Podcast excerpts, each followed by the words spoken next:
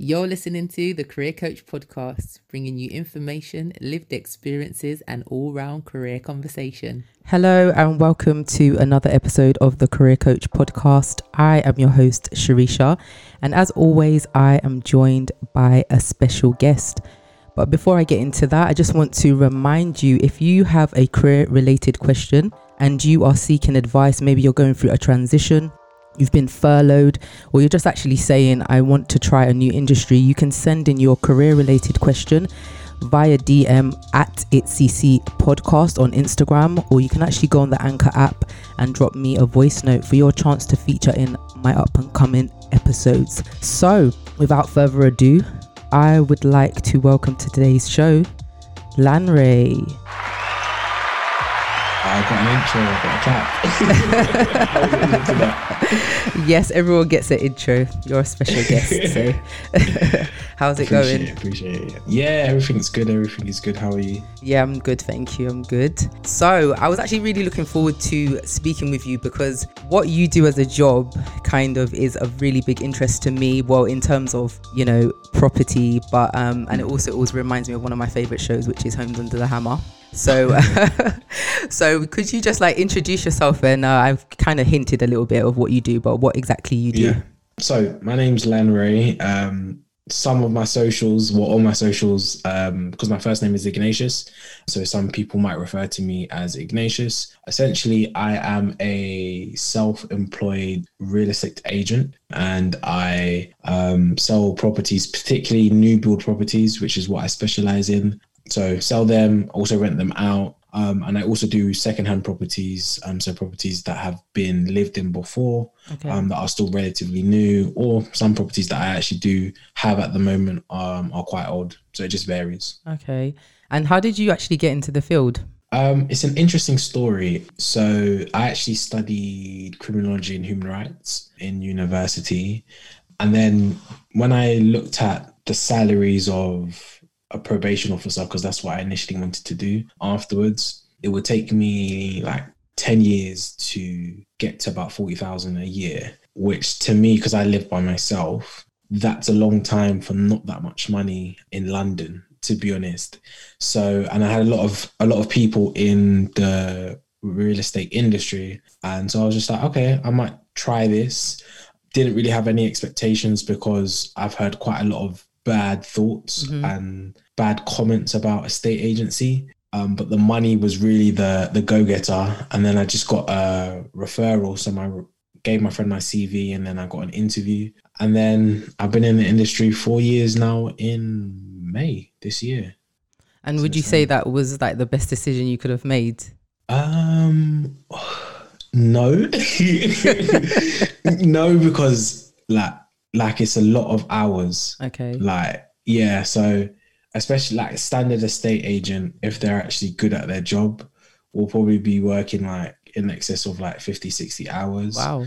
Um, yeah, let alone to let alone to talk the fact that now I'm self-employed, so I'm actually working more hours than I was um before. But apart from that, like it's very like you I meet a lot of interesting characters. Mm-hmm. Um, the money's great which is where why most people do go into sales.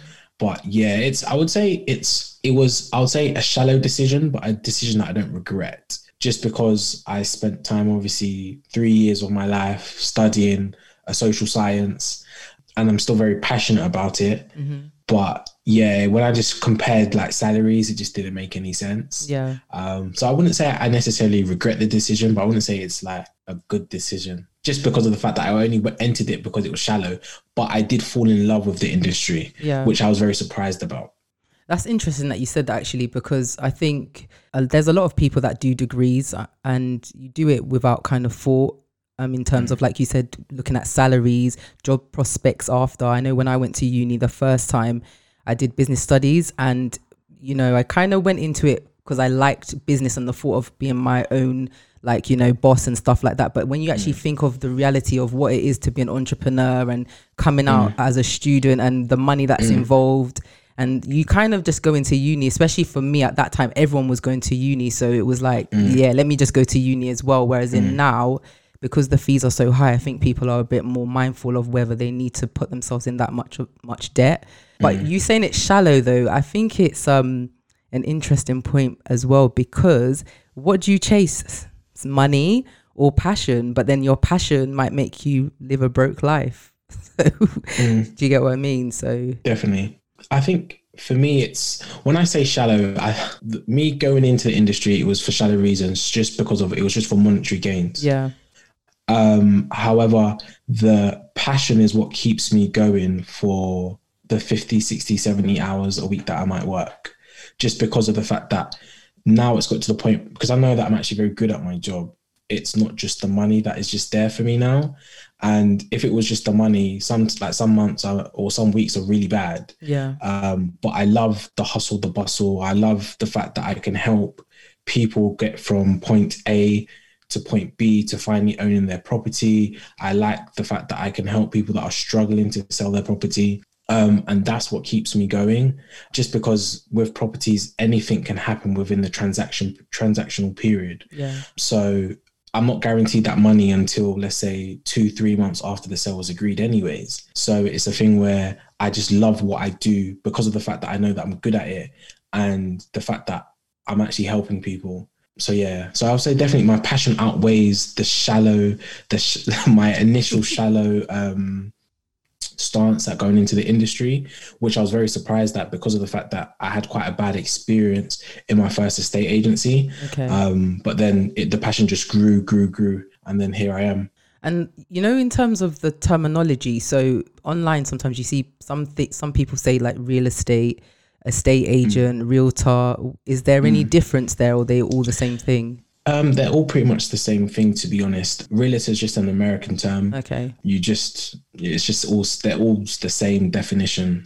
You have different, like, for instance, if you were to get into like technical terms, going into like su- surveying and things like that. Yeah. But in terms of selling properties, it's just real estate agent or realtor. It's just, realtor is just more of an American term. Okay. And the the difference is with America, they have to have some form of licenses. Is that correct? Yes, yes, yes. So they are looking to bring that in um, into the UK in the next coming years. Okay. Um, but essentially, you've basically got a degree level um, qualification if you for you to become a realtor, um, which is probably why most or America's well, America's very highly regulated compared to the UK because the UK when when I actually compare myself to other estate agents, a lot of people are very they don't go by the book, and that's why some estate agents are renowned, unfortunately, for having a bad reputation. Yeah. and just because you don't need a qualification to get into estate agency. So it's yeah the the american industry is probably where the uk industry is going to eventually get to in terms of regulation wise um, but also in terms of the way how they um, operate as a business. Yeah. because everyone in america is self-employed. What does that mean then for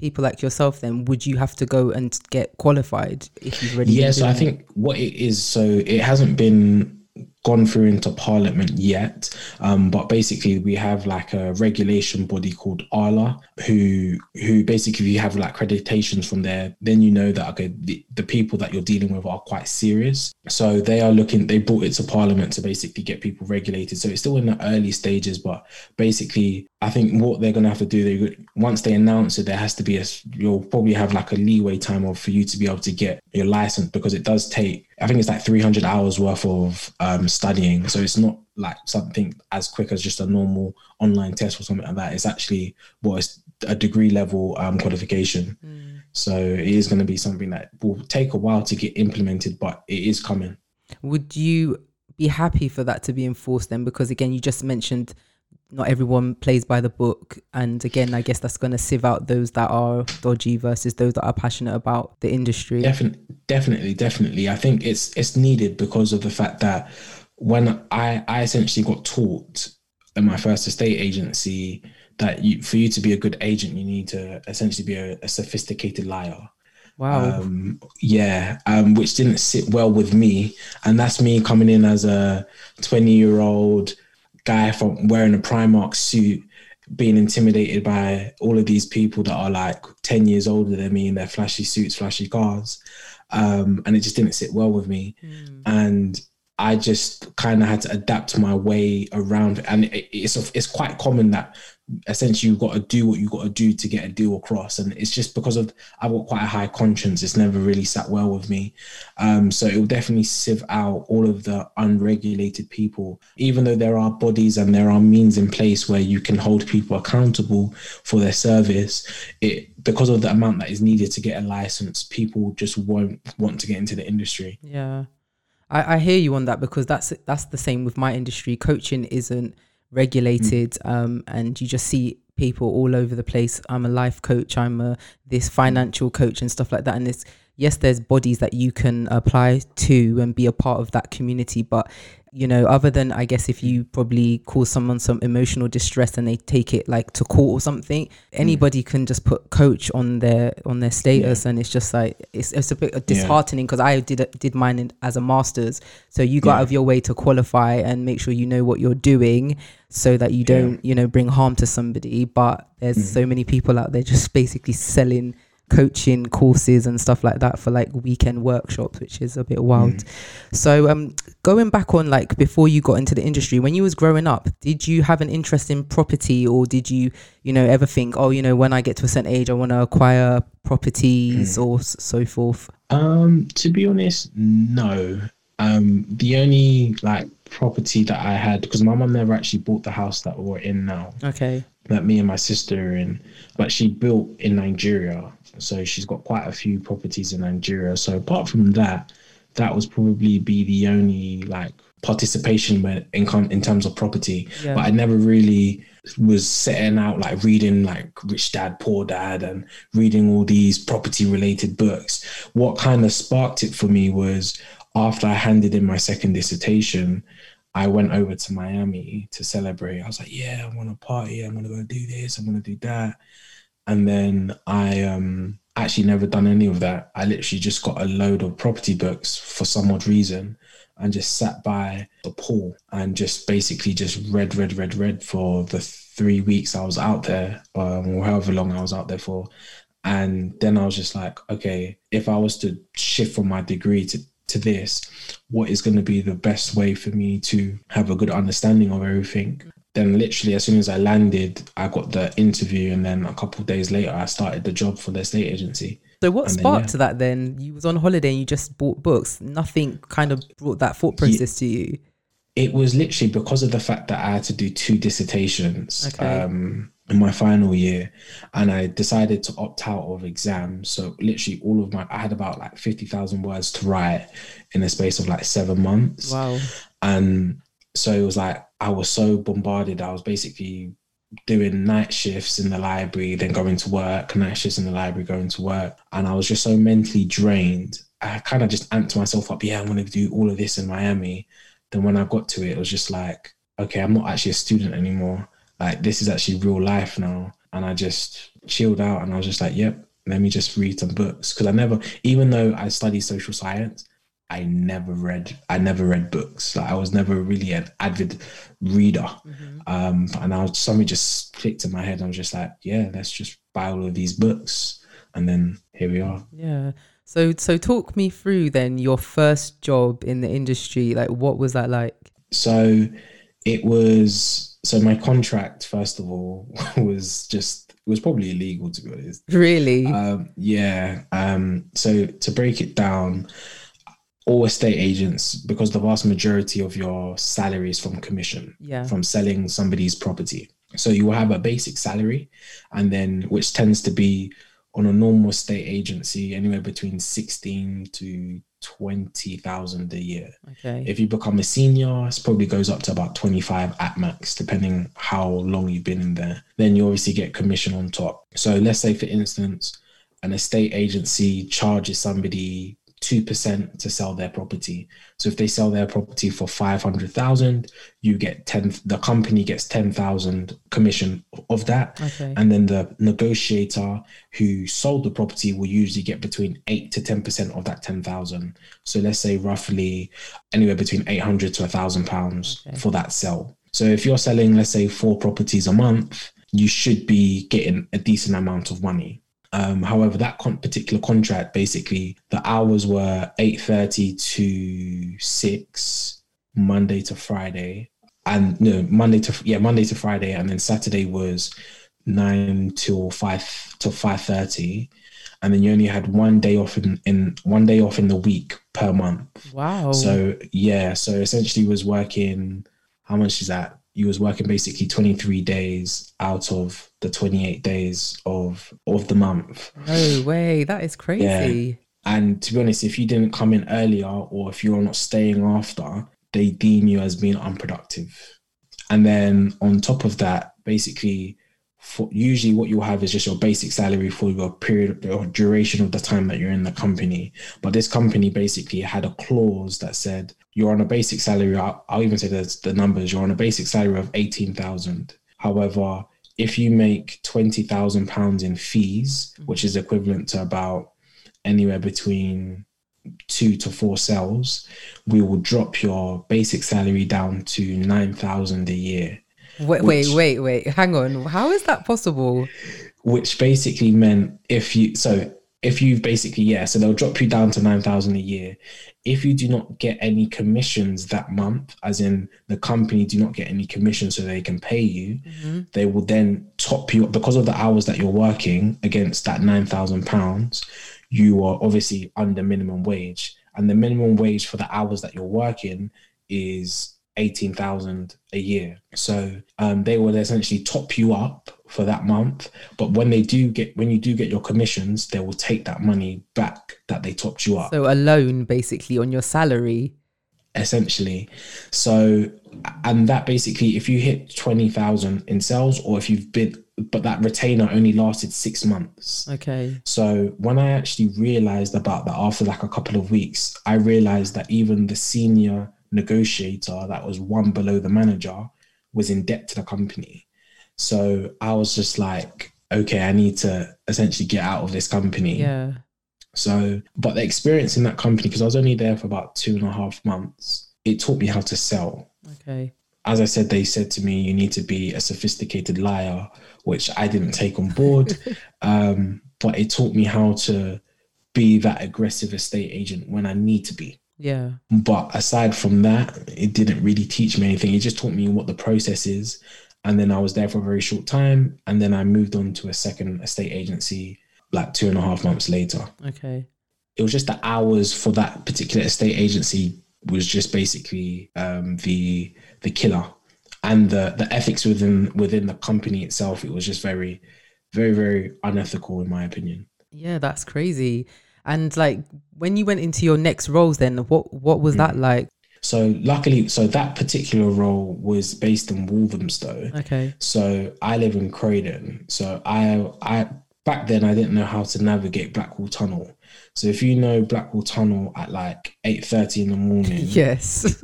ram packed yeah. So I never used to be cheeky to go on like the hard shoulder and cut back in and things like that. So I'm leaving my house at like just before seven to get to the office just before eight thirty. Because if you're one minute late, you're not going to get any inquiries for that day. So if you don't get any inquiries, how am I meant to sell properties? Yeah. So I was doing so so much in terms of driving. So I was probably driving like yeah, I was out the house basically 18 hours of the day. Wow. So luckily for me, when I got the new job, it was only down the road. So I could just get a tram into Croydon and out all of the properties that I had were all in one building, okay. as opposed to the other um, estate agency where all of the properties were scattered between Walthamstow, Leyton, Leightonstow, Late Leytonstone, um, and Hackney. okay. So that was the great thing. Um, so I was just literally so the hours were were for that second job were ten to seven, Monday to Friday, and then you had two days off in the week, and then then Saturdays was just like mm, ten till four. Okay. Stage how old was you then? I'm still twenty, Okay. so this is so I joined that first estate agency May thirtieth, two thousand and seventeen. I then leave August the eighth. Yeah, I leave August the eighth and join this new company um, August 31st. And then, funny enough, I actually left that company in December to then go into um, working for the biggest housing developer in the UK. like so in regards to the actual process then of selling a property Like, talk Yeah. me through that. What kind of skills and like what do you need to do to be able to be a good seller? Um, to be honest, anybody can be easily sold anything. Like for me, I I've been selling for nearly four years, and I'm the easiest person to be sold to because I always know what I want. Mhm. So as soon as I see what I want, it's like boom. So it's just really a case of understanding your clients. So a lot of estate agents will show you will show one client 10, 15 properties, all the properties that they have, and not one of them might even tick what they're actually looking for. Yeah. So if you say to me you want a property in Croydon, why am I showing you a property in Ealing? Do you understand? So it's really uh, having a good understanding of what the client wants, what their needs are, why their needs are, because especially with people, especially first time buyers, they get an emotional attachment to to their first property. So they'll have their mindset on I want that three bedroom house for my first property but unfortunately their affordability can't reach that. They'll say they want two bedrooms, but there's only one of them. Yeah. Why do you need the second bedroom? And it's just really having a good understanding as to what they want, why they why they want it, and placing it with them. And if you can do that, you'll be selling properties left, right, and center. And how So, do you yeah, like that's the manage the expectations then of a, a client when they say to you, "Yeah, hey, I want that two or three bedroom," and then after you know maybe they go through like the mortgage process and it Mm. doesn't get approved or you know their salary doesn't meet the requirements. Mm. Um, for me, I just I first of all with me, I always make sure people can afford what they say they do. So before I go out on viewings, especially now with the whole COVID situation, if you haven't spoken to a mortgage broker, I'm not viewing any property with you because I'm not gonna potentially put myself at risk um, for the sake of a pointless viewing Yeah. then on top of it if let's say for instance they have everything in check but i just don't have what they essentially need i'm just like i'm not going to waste your time i'm not going to waste my time this is if you're looking if your affordability can only afford you a one bedroom flat but you want a three bedroom house mm-hmm. go outside of london Yeah. you don't need to be in London because you can't afford to be in London. If you're not willing to sacrifice now for for you getting on the property ladder now with it with your current circumstances, but you want to get to where you want to be like in five years from time from now, move out of London. Yeah. Um, or find somewhere where you can it can accommodate it can accommodate um your affordability. So it's really just a case of identifying what I'm capable of in terms of how far I can stretch in terms of what I have access to and what their needs are. If two and two match, then happy days for everybody. If it doesn't match, And in uh, in regards to you that, you spoke on the pandemic. How has that affected the industry? Like, are you noticing that you know you're getting a lot of inquiries still, or is it a certain type of client like those with more money, um, or less first time buyers at the moment? eh, to be honest, right now I'm even more busier than I was when I was employed. Oh, really? and I only became self-employed in October, mainly because where I, the properties that I have, I have properties scattered all over like East London and Croydon, um, particularly. And where I was working, I was in a central London development, so the prices start from for a one-bedroom flat, it starts from seven hundred thirty thousand. So there's only um, a minute population that can can afford these prices from 700 and 700 seven odd hundred thousand all the way up to 3.3 million You're listening to the Career Coach podcast, bringing you information, lived experiences, and all round career conversation. So the pandemic for first time buyers for me, which is now who I'm targeting, I'm literally getting inquiries. Probably I'm getting about 30, 40 inquiries a day. I don't do that many viewings because even though I'm getting a lot of inquiries, some of the things that I might have, it just doesn't fit their specification. And as I said, I'm not going to waste my time doing a viewing. But I don't think the pandemic has really affected the property market. It did when they closed the industry in like July times of last year when no one could do viewings. But then that pent up um, anticipation for the market to open, there were so many deals going through. Yeah. So it's it's yeah, even though it's it's a awkward situation in terms of like health wise, it's still very buoyant in terms of transactions are happening every single day. Yeah. Last month I sold seven properties. So that's testament to how the industry is.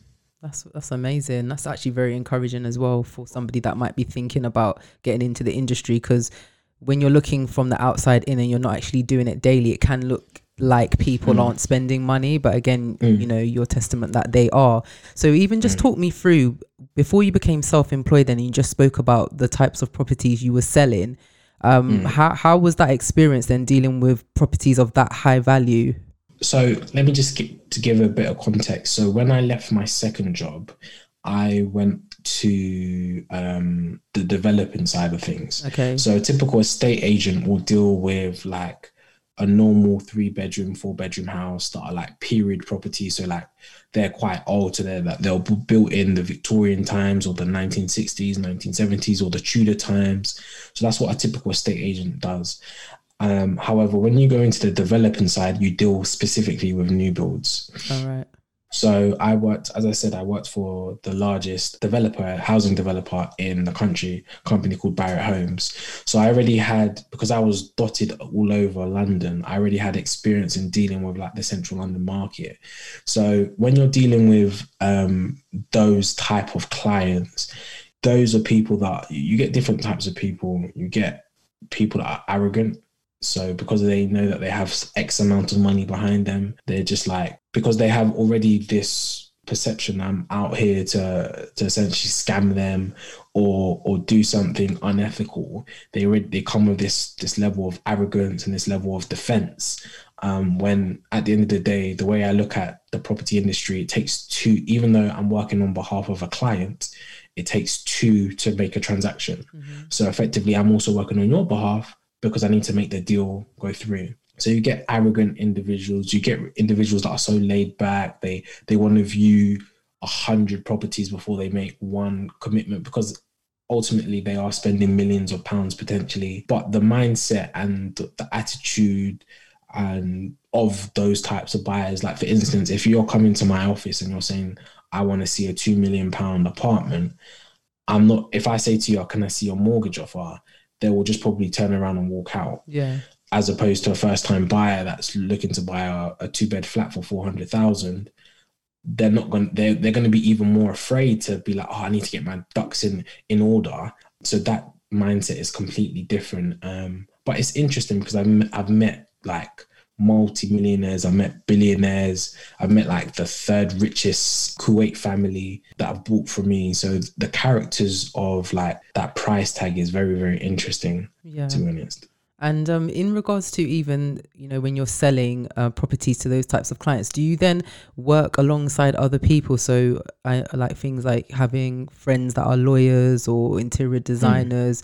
Do you have like a Mm. network that you bring in on deals as well? Well, when it comes to that type of price tag, they tend to have their own recommended solicitors that because they're buying at that value, they're probably transacted before. So they're most likely have gonna have, have used these solicitors that they've they've used before for a long time. Mm-hmm. I would say when you're in corporate, so when you're working for a company, it's a little less it's harder to bring on people. But now that I'm self-employed, because I have individuals in the industry, well, in the industry that I've worked with that I know that are trustworthy, Yeah. I can connect with them a little bit more just because of the fact that I've obviously worked with them in the past.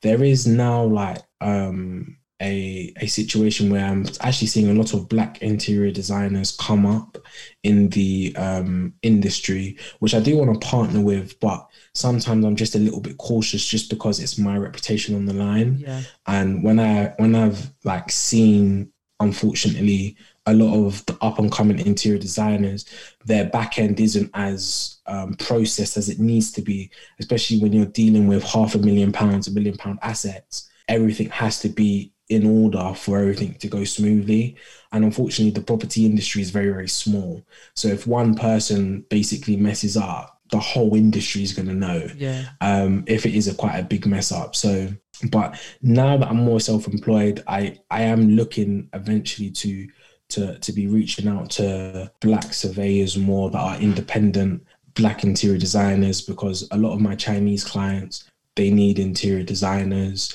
A lot of um, more. I've actually, I'm actually in touch with quite a few black mortgage advisors, which are also up and coming from when I first started in the industry. Like it was quite unheard of to me to see somebody that's like uh, a financial advisor or or a, a mortgage advisor that is black. So yeah, eventually when I do, when I see a lot more processes of their independency I'm coming up. It's a lot easier now that I'm self-employed. But when you're corporate, the corporation that you work for has their own recommended recommended solicitors and brokers and so yeah that sounds good because obviously that's a big thing especially within the black community and that's why even i started this podcast i wanted to you know showcase industries from a, a range of you know different kind of careers and show people that you know we are present in a lot of spaces mm. that we might not always see kind of like mm. mainstream media and so forth mm. but going back to the like selling of properties what was the most expensive property that you've sold so far property it was funny enough yeah it was on the market for 3.3 million and i got it agreed at 2.7 million yeah so how, how was that most, day for you um it was good because like when I basically I joined the company in October 2019, the development that I was on only had 55 sales out of 175 in two years of marketing. With new build developments, essentially most new builds are sold off plan, so before they're built. Okay. So the fact that the development was complete and it wasn't even a third complete, like third sold out, was really bad. And in the space of two months, two, three months, I already had 15 sales agreed. Wow. And because of the fact that the penthouse was one of the most expensive units, to get that on on top of the other units that I sold was just kind of like a cherry on top. But it's like the way that I looked at it and the way that my brain processed it was I got my com the company that I was working for. Um, how much did I get them? I got them twenty seven thousand in a fee, and out of that twenty seven thousand, I only got two thousand seven hundred. So it's like I'm doing all. Of, I'm doing for that one sale. The way that I looked at it was yes, it's a good commission bonus, but in comparison to what I could have earned, yeah, it's like. Hmm. And then when and that was kind of like the the switch the the point in and that point kind of came like a year and a half prior okay. when I realized that my salary compared to what the company was worth was 0.0000001%. Wow. And and I'm working crazy well I'm, I'm not working crazy hours when I was development side because I was only doing like 40 hours a, a, a week but it's like the amount of money that they're making in comparison to the amount of money that I'm making was like like I'm quite frank with like money that I, the money that I made when I was working. Yeah, I was on fifty thousand a year, but the company was worth four billion pounds. Wow, that's a big difference. Yeah. so it's like okay, uh, it's all well and good. Yeah, I'm 20, 21 earning fifty thousand a year, but in comparison to the bigger picture, yeah, it doesn't. It, it I'm I'm literally a, peasant and that's when I like when I clocked that. That's when I was like, okay, I need to navigate my way into actually becoming self-employed, yeah. as opposed to just being within the industry because my salary will will only will be capped to like maybe 150 to 220,000 for the year, which some people are completely happy with.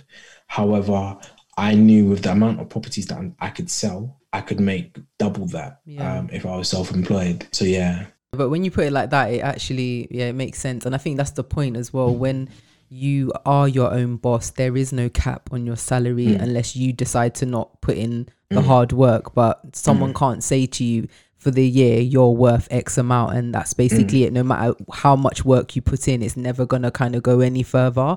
But mm. when you um make sales like that, are you celebrated then? Because you say this like you're saying all these figures and the amount of property and you say it with such a humility and i'm just like wow this is like you're doing like a lot. Like you should be really patting yourself on the back because you're still young as well. And i'm sure mm. with that must come jealousy. Like talk on that. Like what experiences? Because i'm sure you um, come in um, as a young black man and um yeah. yeah you must have ruffled some feathers.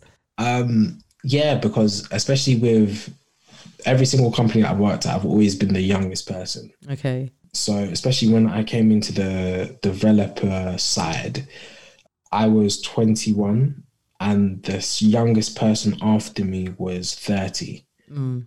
So it was a big jump, and then I was the only black person in my whole division. So I'm coming in there, bearing in mind all of these people have been in the industry for minimum four or five years, aside from me, and I've only got like five, six months um, experience. And at first, it was quite intimidating, but then it was just like with new builds, it's, they're so easy to sell because they're all brand new.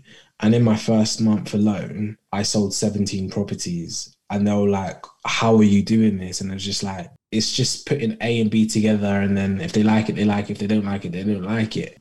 And because I've been selling vast amounts of properties per month on a consistent basis, wherever I've been, I'm kind of used to it now.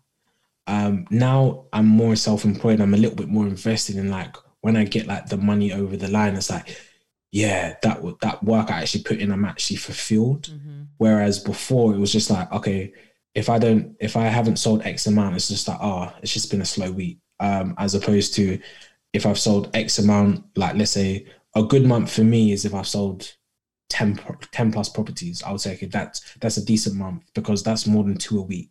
Um, and then when you take when you take into consideration the amount of viewings that you have to offers and the amount of offers you have to it being accepted, I try to make a very high, a very low ratio. So the lower the amount of viewings, but the more sales. So that means I'm converting the people I'm seeing.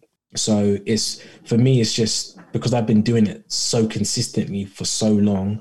It's just like, uh, okay, and when because I know I'm I when I first got into the industry, um, I didn't want to basically come in arrogant, come in with so much energy. I wanted to take a step back and be like, okay, what can I learn from these people first?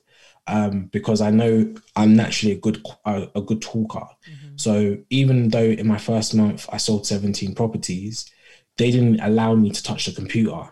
They didn't allow me to do paperwork. They just said, here is what the, the, product you're selling, sell it. And I just had to observe for like the first week, okay, this is how they sell this, this is what this is, this is what that is.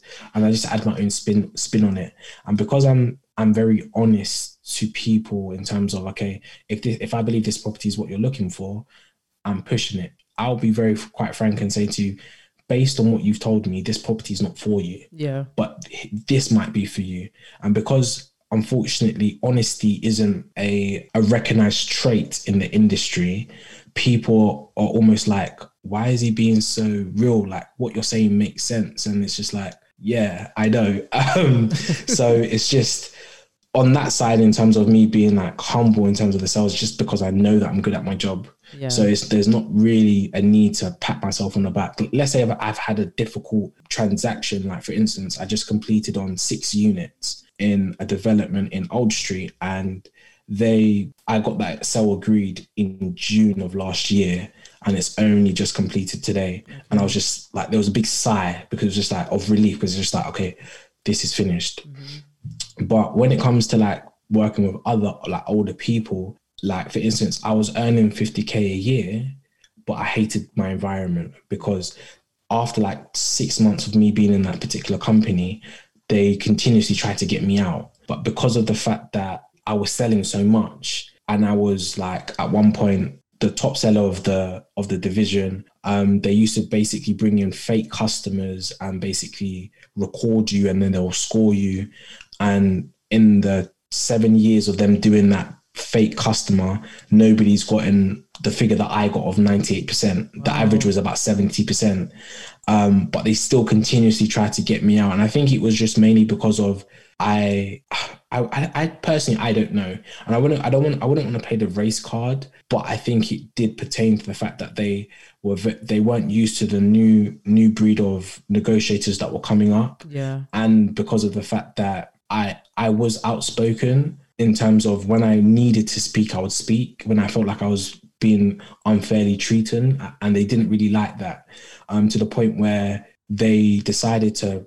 I live in Croydon. They decided to place me in a development in Mill Hill, um, which is two and a half hours away drive. Wow, so I was driving crazy. for three months. Yeah, so I was driving for three months, five hours a day, just to get to work and I actually got told by a, woman. They said because because your contract was you're employed to the head office, you're not employed to a particular site. What they do to get people out of the company is they move them to the furthest site um, from their house because you have to do it. And even that site was a slow selling site. And in my literally first week, I sold four properties on that site. And I, when I started to realize like I was not being appreciated, that's when I decided, okay, it's actually time to leave.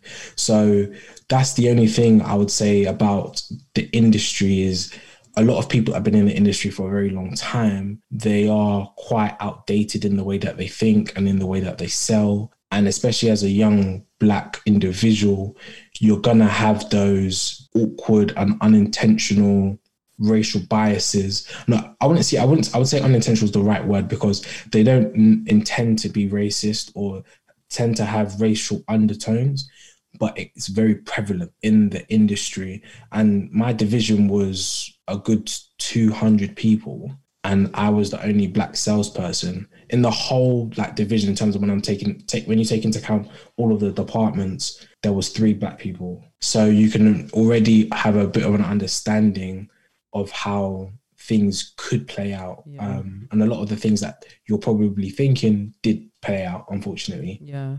And how did you stay level headed then in those situations? Like, what was your motivation to not allow these people to push you out of your job? Um, money, to be honest. And because at that period of time, I set up the company that I am doing now, but I was doing essentially something different called property sourcing. So all of the money that I was gaining, because I was getting like some months, on average, the lowest paycheck that I got during that period of time was like three grand. Sometimes I was, and this is after tax, sometimes I was going up to like five grand. So all of that money that I was getting, I was pushing it into the property sourcing business that I was doing. And then when that wasn't as successful as I wanted, I decided to like take a step back and see how I can essentially do what I do now. Um, and what the best way is essentially create my own estate agency because when I was doing property sourcing, I was up in Manchester, Birmingham, Bolton, Liverpool on my days off. So I used to have two days off in the week, Tuesdays and Wednesdays. And I was up there trying to find properties for investors Okay. to sell on. So I was essentially working seven days a week. And then because I wasn't getting the return on investment that I thought I could, I was just like, okay, let me have an honest, honest conversation with myself and say, okay, wow, th- you're investing all of this money, but how much money have you made from it? I know that I'm interested in property, so what can I what can I do to make money within property?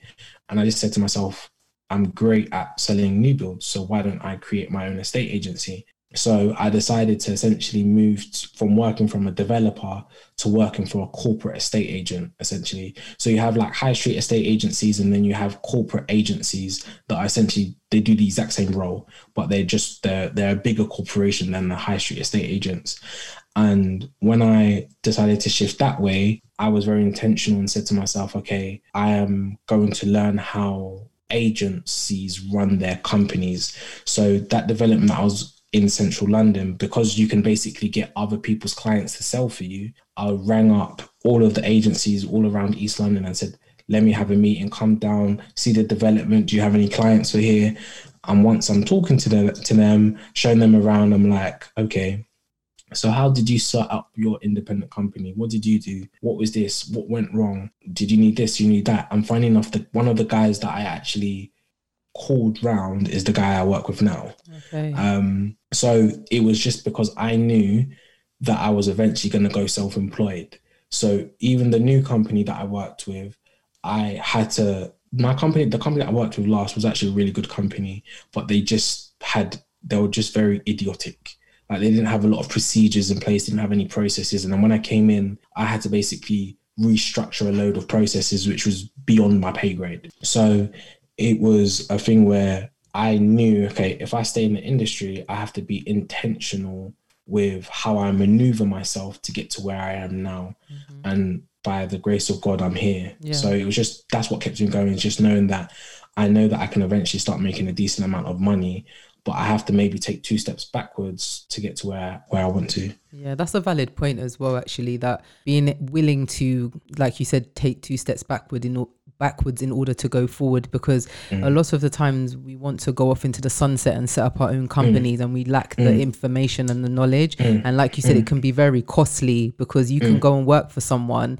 and they're making the mistakes it's costing Yeah. them money and you're just Yeah. there like being able to kind of reap off of the resources that they've already you know that they've put together and stuff like that so i think that's something that to consider for anybody in any industry if you can go into a, a business that's already established learn Mm. from them and then Mm. go off into the world and do your own thing it, it is Mm. more beneficial I think yeah, I think I think that's probably one issue within the black community currently is that what is great that we everybody wants to be entrepreneur um, and everyone wants to create businesses, but running a business is is not all okay. Yeah, I'm making X amount of money because you're effectively selling a product, you're selling a service, and the back end of a business that is pro- that is properly regulated, properly ran with certain processes is not for the weak-hearted, like faint-hearted, um, typical person. And I feel like a lot of businesses that I've seen within our community, great ideas, great concepts, great product, great service, but they lack the back end. yeah And it's like, if you're not a professional within what you're doing, why, in my opinion, why are you creating a business? yeah unless it's a new concept, unless it's a new idea, if you're giving out a service, what ex- what qualifies you for me to pay that service? Do you understand? Yeah. And that's where what I was afraid of is because I had the the the funds to go out independently a year and a half after I left. Um, my my second my third job actually, but I was just like, if I go out there, I'm still heavily inexperienced. I've only been in the industry a year and a half. So if I say to somebody, yeah, I've been in the industry for a year and a half, the average person been, has been in the property industry for 10 years. yeah So w- what what is my niche? What is my different like what qualifies me? yeah it makes you to- credible Mm. Do you understand? yeah Um, and I feel like sometimes people, especially within the black community, because we're quite prideful people, um, like for instance, for me, that my first the first side of my business, I prolonged it to the point where I actually unfortunately wasted ten thousand pounds. And because of my pride, I didn't wanna I didn't want to let it go. And sometimes that emotional attachment of making and driving off into the sunset might make us make the wrong decisions or give out the wrong advice or give out the wrong type of service yeah and and it's not intentional because of the fact that you obviously want to create a successful business so you having that successful business is there. But i think sometimes a lot of businesses that i've come across and services that i've come across is it, it's like it's preempt. Like they, they haven't really thought through and they haven't really got the experience to run it. And unfortunately sometimes it's a bit short-lived. And especially if you want to be long lasting in your business i think we everybody needs to really be intentional in terms of if i want to take this long term what do i need, need to do now for it to be sustainable as opposed to these quick quick quick quick transactions Yeah, uh, yeah, it's true, and and I think um what you said about the whole point of not being credible is a very Mm. important one. There's nothing wrong with taking your time and f- Mm. like feeling that you are confident enough so that when you step out into something, you know that you think you've you've got the accoutrements, you've got the financial backing as well, because mm. that's another mm. area that we lack education in. Mm. Um, I even like what you said about processes. Even if you think about third world countries, when you go back home and stuff, a lot of the systems in place are either outdated or there is Yeah. no systems, and that's Yeah. why even the countries itself, for places mm. that should be developing mm. at a faster rate, they're not because mm. there's a lot of dysfunction in the back end of things, the way systems and processes work. And when you run a business without a system, it's just too chaotic. I've been there Yeah. myself. It's just it's stressful. It's so stressful because the areas you should be mm-hmm. concentrating on now you're having to go back on steps that if you had just put the foundations there in the beginning, things would be a lot smoother. exactly You know. exactly and that's what i was i was scared of because even when i started off the, my first initial business idea um i spent six seven months of training planning research. And when i was actually out in the prac practical field i was just talking uh, even though i was in the industry it's a different side of the industry um, that i wasn't as familiar as i am with new builds if anybody tells me about new, new builds i'm your guy. Yeah. when it comes to secondhand properties, I'm not really your guy, especially when it comes to up north. And when I was out there, I was basically blagging, just trying to make a quick buck. And when I actually finally actually had that honest conversation, I just realized I wasted a lot of time, a lot wasted a lot of other people's time um, and money. And I think the more the more we can create our own like like economic system because my one of my goals is to have a, a, a basically a range of black surveyors black estate agencies black black mortgage advisors everything black black black black my company is called Nero homes um that's nero translates to black in italian so I just want to have basically everything, anything that I need to run a successful estate agency. That there's an independent person that is from the black community. That's like one of the long term goals. Um, however, for me, if you haven't got a, a, vast amount of experience, a vast amount of contacts, and you haven't got any qualifications, for me, it's a redundant. Mm. You're you're redundant to me, and that's not to be to be rude, but it's just especially when you're in this um, industry where you're like dealing with people's life savings, people who have gone through years of saving and and sacrifices. It's not something to really joke about. If somebody, let's say, if it was a, a product where you're spending a couple of hundred pounds, even though it's not it's not right to not have a qualified service, compared that to somebody's two hundred thousand pounds I would be putting them at a detriment if the people around me or even myself is not qualified. Because yeah. there's so many situations where I don't know. And like for instance, a lot of questions are asked to me by buyers are, what about what about is is this in the property or can I change this or can I do that? And it's like, I'm selling this property for you. However, you're not buying it from me. If you want any official answers, get that in writing from your solicitors some as agents that I've worked with that I, that I've shadowed, they will say that anything to get a deal agreed. Yeah. And then uh, a month down the line, it's like all of these problems have arisen because of the fact that um, you essentially didn't have the right information. Yeah, and that's so, a shame, especially like if you're a first time buyer. I know for for myself, your funds are often limited. So if you exactly. end up being told that that wall that you wanted to take down mm. to open up the kitchen and diner yeah. has to go through a process where you've got to get a license from the council mm. or something. Yeah. That's two three grand that you didn't account for and you could have exactly. made a different decision if you was actually given some of those informations up front. Do you get what I mean? Exactly. So, yeah. Exactly. So that's why for me it's just I'm very much based on being as qualified as possible. Right now, I'm trying to do get two qualifications within the property industry. Mm-hmm. I'm even looking to do uh, an accountancy qualification because I don't even want to pay my accountant. Even though shout out to Patrick, amazing guy. I don't even want to. I don't want to pay him any money.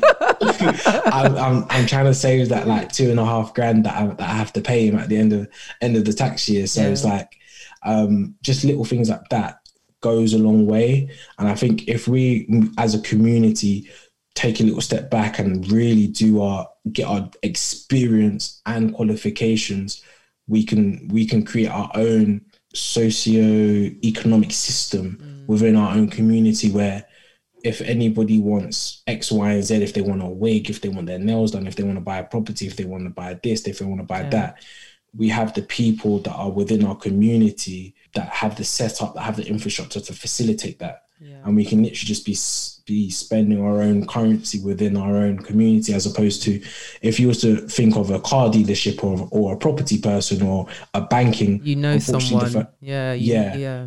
So unfortunately, right now, when you think of people in professional positions, it's the black person isn't the first person that you automatically think of. Yeah. But we have the capability to for that to happen, unfortunately. Yeah. Um. So that's yeah, that's one of my goals, my visions. Yeah. I'm going on a bit of a tangent. Apologies. No, no, no, no. That's fine. No, it's it's good to hear because um we need more of this because mm. again, when you think of the issues that we we often see on social media, or, you know, when you're having a conversation with your friend, it's all good to you know have your opinion but we need solutions um yeah. so the fact that yourself and there's a lot of other people that are trying to push different industries to be able to because at the end of the day you know, we're not all going to be the boss, and that's the mm. reality. And there's nothing mm. wrong with that. But someone mm. has to be that leader. Someone has to mm. make that transition in order to help bring other people up. Um, so, Definitely. but I think, like you said about the whole, you know, ego thing and humility, I think it's also being okay with being underneath somebody and not seeing mm. that as a negative. Um, yeah. Instead of like too many cooks sort of thing, it's just yeah, not going to work, you know, for us to go forward. But you know, like you've obviously touched on being self-employed now. Um, mm. so how was that transition like? If someone else wants to like think about that in the future, or maybe they were at the mm. same stage as you was last year, um, mm. yeah, what kind of what's the first steps that they need to consider to to kind of start doing their own thing? Um, so just to give a bit of a, a scope of what I do now. So I essentially work with, he likes to call himself a marketing agency because essentially he markets all of the properties that I have Okay. um, on. So basically, it's like the American real estate industry. So every, as I said in the beginning, everybody's self-employed. So um, they essentially work under a banner, and then they're all self-employed. They pay themselves for a limited company, most of them, and then they essentially use the company that they work for as a marketing tool to market their properties. Depending on the company, they might send them inquiries and leads and stuff like that. So essentially, that's what I where I'm at now. Okay. So fully self-employed, um, but I'm under a banner. What I would say is I was obviously very scared coming out um, because I can't hide behind a salary. If I don't make a sale, I'm obviously not going to get paid. So one thing obviously you need to have is having because of how long a transaction takes, you need to obviously have a decent amount of money behind you, um, just so you can obviously sustain yourself, and really having connections. I was I was very intentional um, to get con- to be essentially connect with every single person, whether it's a broker, solicitor, um, other agencies. I was very intentional in terms of keeping their contact details. So I made like a big logbook of everybody that I've ever met in the four years I've been in the industry. And then yeah, just basically telling what I used to do like six, seven months prior to me leaving was I was telling many of the clients that I was selling properties to, "Oh, I'm looking to set up my own company. Here are my contact details, etc., etc. And I actually got like four properties from that from when I started. So I actually started off quite well. Yeah. Um, so really just being intentional about okay, telling people what you're going to going to do, and even whether it's clients or it's other people within the industry, letting people know just so you might have the skills and qualities that they don't have effectively. So, what advice would you give to someone that's interested in real estate and getting into the field? Like the things that you wish you had known when you first started? um, the amount of hours that you need to commit to, and just being confident, confident in what you are doing. At first, it's going to be quite overwhelming, but if you're quite confident and you're you're committed to the industry, because the money will eventually come, but it's just a case of having that period of time of actually understanding what you need to do to get to that place. But if I didn't get to where I got to so quickly because I navigated the property industry very like very very quickly I would basically um, probably wouldn't be where I am now. So it's just a thing where I would um, I would yeah, just advise them to be intentional. If you're looking to stay in the industry long term do that.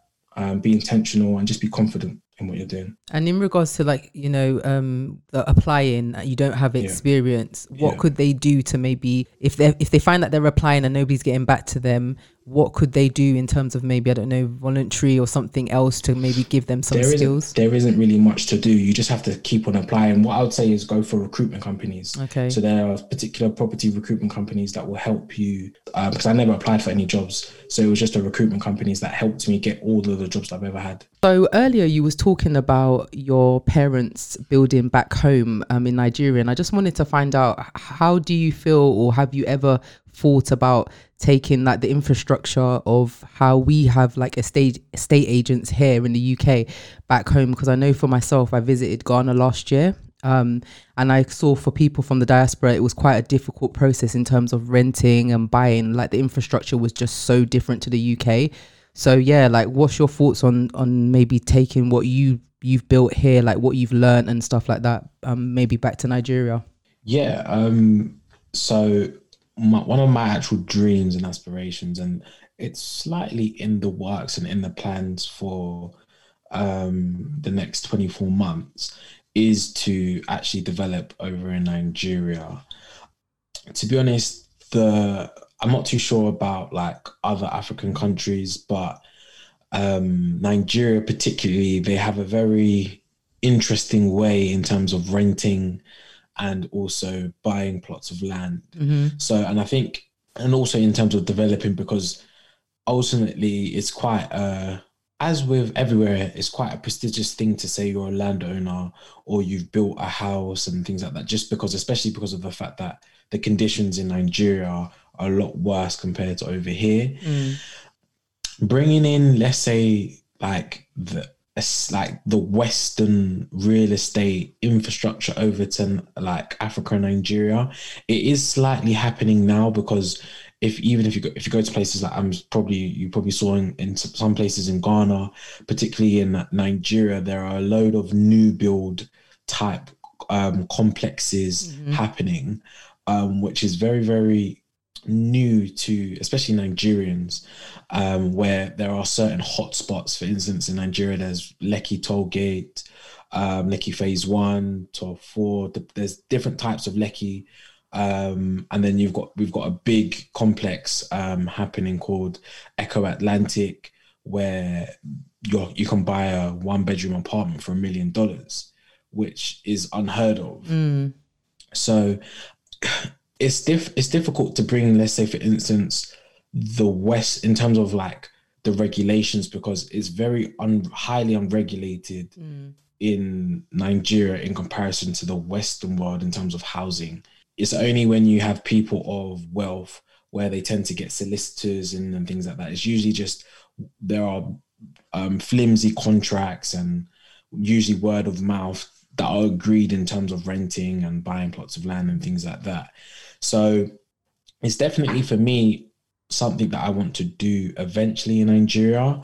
But do I see the Western infrastructure of the um, estate agency business going over there? Probably not in my lifetime. Mm. Maybe in the next generation because it's definitely on its way there. But Nigeria is just a very stubborn country.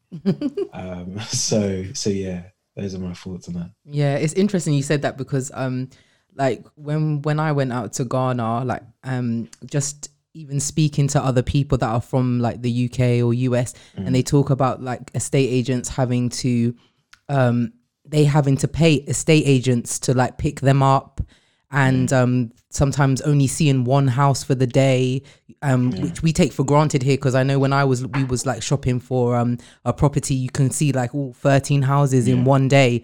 Um, you don't pay anything, so the cultural differences. So I think um, I guess there's some areas like maybe just um best practices that could be brought in, but again, it's a cultural difference. So I, I hear what you're saying. So, um, in regards to like uh, you're a host of your own podcast as well, the Black Property Podcast. Like, what inspired you to um to really start doing a podcast? Um, I think it was mainly in every space that I've been employed in so far. There's been no black people, mm. and a lot of people within our community want to have some access or some knowledge to the property industry. So that's why like my podcast has two different realms to it in terms of well three actually property investing, property careers and obviously information on buying your first property and things like that. So I think for me it's really a case of I just really wanted to inspire people because a lot of people just say well most people assume that there isn't that many industries or in careers, I should say, within the industry. Mm. But you've got surveyors, you've got interior designers, you've got estate agents, you've got property management, you've got marketing, you've got designing.